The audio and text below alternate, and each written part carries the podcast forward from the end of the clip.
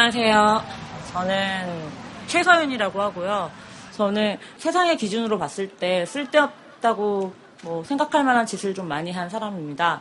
정치 참여를 독려하는 수적 게임이라는 보드 게임도 만들었고 잉여에 의한 잉여를 위한 잡지라는 월간 잉여를 발행하고 편집하는 일들을 했습니다.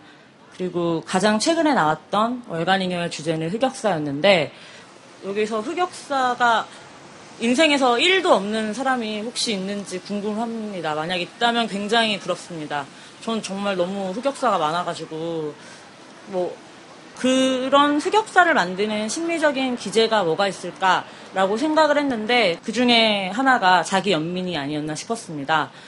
그 왜 그렇게 나는 스스로를 좀 불쌍하게 여겼을까라고 생각을 해봤더니 그게 정상이나 표준이라고 사람들이 흔히들 얘기하는 거에 도달하지 않았다는 인식 때문에 내가 좀 불행하고 불쌍한 사람이 아닌가 스스로 여겼던 것 같아요. 그리고 사람들이 정상이라고 흔히들 생각하는 모습들은 TV에서 나오는 모습일 때가 많았던 것 같습니다.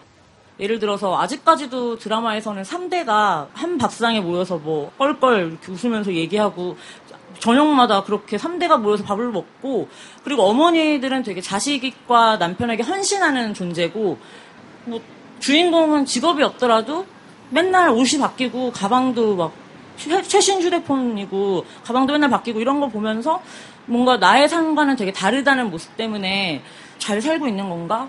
좀 내가 불쌍한 건가라는 생각을 했는데 이런 자기 연민을 퇴치하는데 가장 도움이 됐던 게 네티즌의 시간들이었습니다. 익명성 덕분인지 TV랑은 되게 다르더라고요.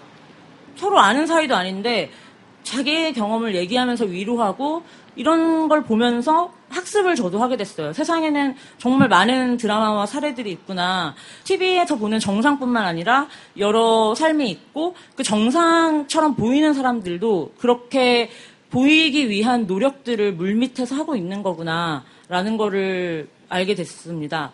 이번 추석에도 아우성들을 많이 봤어요. 어떤 추석을 보내셨나요? 뭐, 괜춘?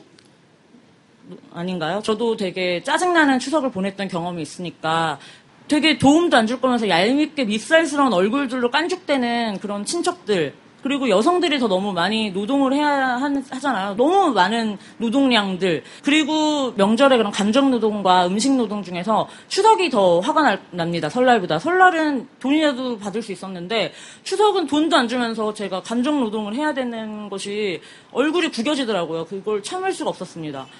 근데 이제 저는 그러지 않을 수 있는 게 콩가루 집안 덕에 전 부모님이랑 좀 콩가루 사실 콩가루 집안입니다. 저그 부모님이 10대 때 이혼을 했고 아버지를 선택을 해서 어머니의 치맛바람 이런 거 구경도 못하고 거의 야생인 모글리처럼 저는 살아 성장했는데 근데 이게 성인이 되고 나니까 되게 좋은 것이 일단 명절에 그런 노동을 안 하고 쾌적하게 보낼 수 있는 것 자체가 이득인 거 아닌가? 콩가루인 건 명절의 이득인데 이거 좀 수액이 느껴지고 이건 일종의 콩가루 수액 이런 걸 갖게 됐는데 그렇게 생각해서 또 일상을 돌아보니까 어떤 사례들이 떠오르더라고요. 막 제 친구는 친척한테 가까운 사이가 무섭다고 몇 천만 원을 털린 거예요. 근데 이제 저희 아버지는 조부모들이 돌아가시고 나서는 친척들끼리 안 만나가지고 털릴 일이 없습니다. 그리고 아버지가 되게 개인주의자고 자기가 너무 중요한 사람이에요. 그래서 자기만 알고 너는 네 인생 네가 살라고 하면서 방치했습니다. 이것도 지금 이득인 거예요. 나 내 맘대로 지금 살고 있거든요. 이렇게 콩가루 수액을 한번 맛보고 나니까 이걸 검색을 해보게 되더라고요. 콩가루 집안을. 집안에 분란이 일어나거나 모두 제멋대로여서 엉망진창인 집안을 콩가루 집안이라고 하는데 또 이미 저는 콩가루 수액을 한번 맛본 사람이기 때문에 좋은 것만 보이는 거예요. 모두 제멋대로 한 거 되게 민주적이고 다원주의적인 거 아닌가. 이게 그리고 지금 오늘 드신 떡도 콩가루 덕에 이렇게 님들이 다 쾌적하게 드실 수 있었던 겁니다. 이거 만약에 콩가루 없었으면 다 엉겨붙고 질척거리고 오늘 이런 만족감을 누리지 못했습니다. 그래서 저는 이런 고소하고 뽀송뽀송한 콩가루의 맛과 질감, 그리고 이것이 어떤 상징하는 태도가 있는 거 아닌가. 서로 간의 권리를 인정하고 거리를 조절함으로써 상대를 존중하는 그 태도를 상징하는 것처럼 느껴져서 이제 콩가루를 21세기적으로 재해석하고 재정의하고 싶다는 생각이 들었습니다. 그래서 이렇게 사회의 콩가루적 태도를 전파를 하기 위해서 우리는 어떤 실천을 할 수 있을까? 일단 오지랖부터 부리지 말아야겠다라는 생각을 든 겁니다. 아까도 다른 사람들이 저, 저처럼 꼬인 사람을 본 적 없다고 막 뭐라고 하더라고요. 저기 출연자와 MC가. 근데도 인정합니다. 약간 꼬이긴 한 것 같은 게 오지랖 부리는 사람 보면은 자기 혼자 엿 먹을 수 없으니까 너도 엿 먹어보라고 하는 강요하려고 오지랖 부리는 거 아닌가 싶은 게 있는 거예요. 예컨대 결혼을 했는데 자신의 불평들을 카카오톡 그룹 채팅방에 써, 쓰는 친구가 있어요. 그럼 저도 같이 화를 내줍니다. 뭐 이렇게 막 화를 내주면 감정이 해소가 되는 거예요, 친구가. 감정 해소가 된 다음에 근데 그런 너도 결혼해야지. 1년 안에 뭐 하는 게 좋겠다. 이러는데 정말 너무 설득력 없고 어리둥절한 겁니다. 저만 꼬인 거 아니죠? 좀 이 맥락상 이거 너도 엿 먹어봐라라고 볼 소지가 있죠. 그리고 또또 다른 오지랖인지 이게 뭐 값싼 연민처럼 느껴지는 게 제가 월간 잉여란 잡지를 만드니까 어떻게 잉여면 쯧쯧 이러고 뭐 힘내세요 이러는데 어저 잘 살고 있는데 왜 나를 뭐 동, 연민을 하는가 어리둥절 또 또 어리둥절한데 이걸 또 꼬인 마음으로 보기에는 자기가 우월감을 느끼고 싶으니까 그런 말을 상대한테 하는 거 아니야? 라고 보이는 겁니다.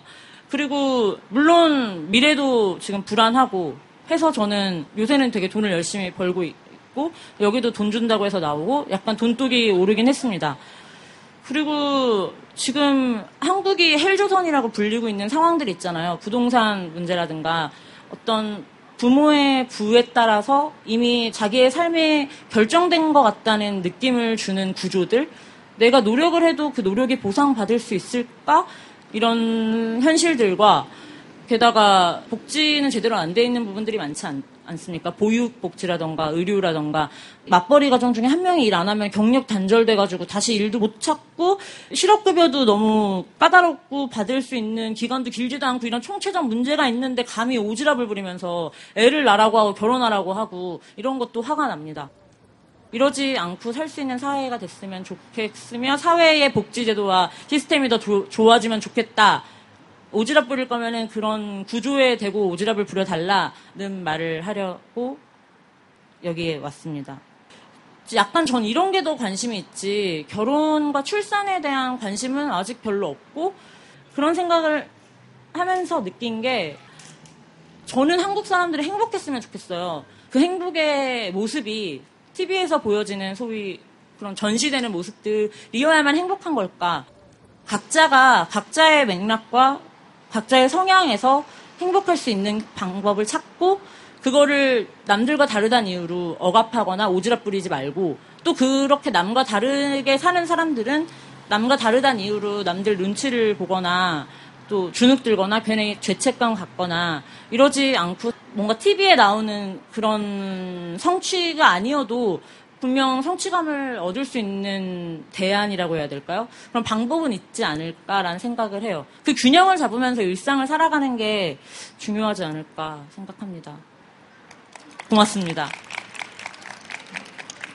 혹시 제가 했던 얘기들을 듣고 욕을 하고 싶거나 시비를 걸고 싶거나 이런 분들이 있으신지 궁금해서 질문을 드리는 건데 저는 이제 신혼인데요. 아직 신혼인데 네, 제 주변에 행복하시길 아니요, 바랍니다. 네 행복합니다. 네, 지, 주변에도 이런 비혼자들이 되게 많아졌어요. 근데 혹시 이유가 뭐 이런 오지랖이랑 이런 부분들이랑 관련이 있을지 행복한 결혼한 사람들 분명 있겠죠. 저 그리고 좋은 친척 관계도 있을 겁니다. 아, 생각해 보니까 이 얘기를 빼먹었네요. 저 좋은 친척과 좋은 가족들이 있을 겁니다. 저는 그렇게 좋게 지내는 것까지 폄하하고 싶지 않아요. 축하합니다. 드문 일입니다. 그렇게 좋게 지내는 건. 행복했으면 좋겠어요. 근데 그러지 못하는데 자식을 낳았을 때 상상을 하게 돼요. 자식을 낳아서 키우는데 나중에 나 왜 이런 세상에 태어나게 했냐. 라는 말 들으면 가슴이 미어질 것 같은데 지금 이 사회가 유지가 된다면은 그럴 수 있는 가능성이 전 좀 크다고 생각을 합니다. 그래서 사회가 더 나아지는 꼴을 좀 먼저 보고 싶다. 하지만 결혼해서 행복한 사람이 좀 많지 않긴 하더라고요. 하지만 행복하다면 행, 축하합니다. 행복한 건 좋은 거죠.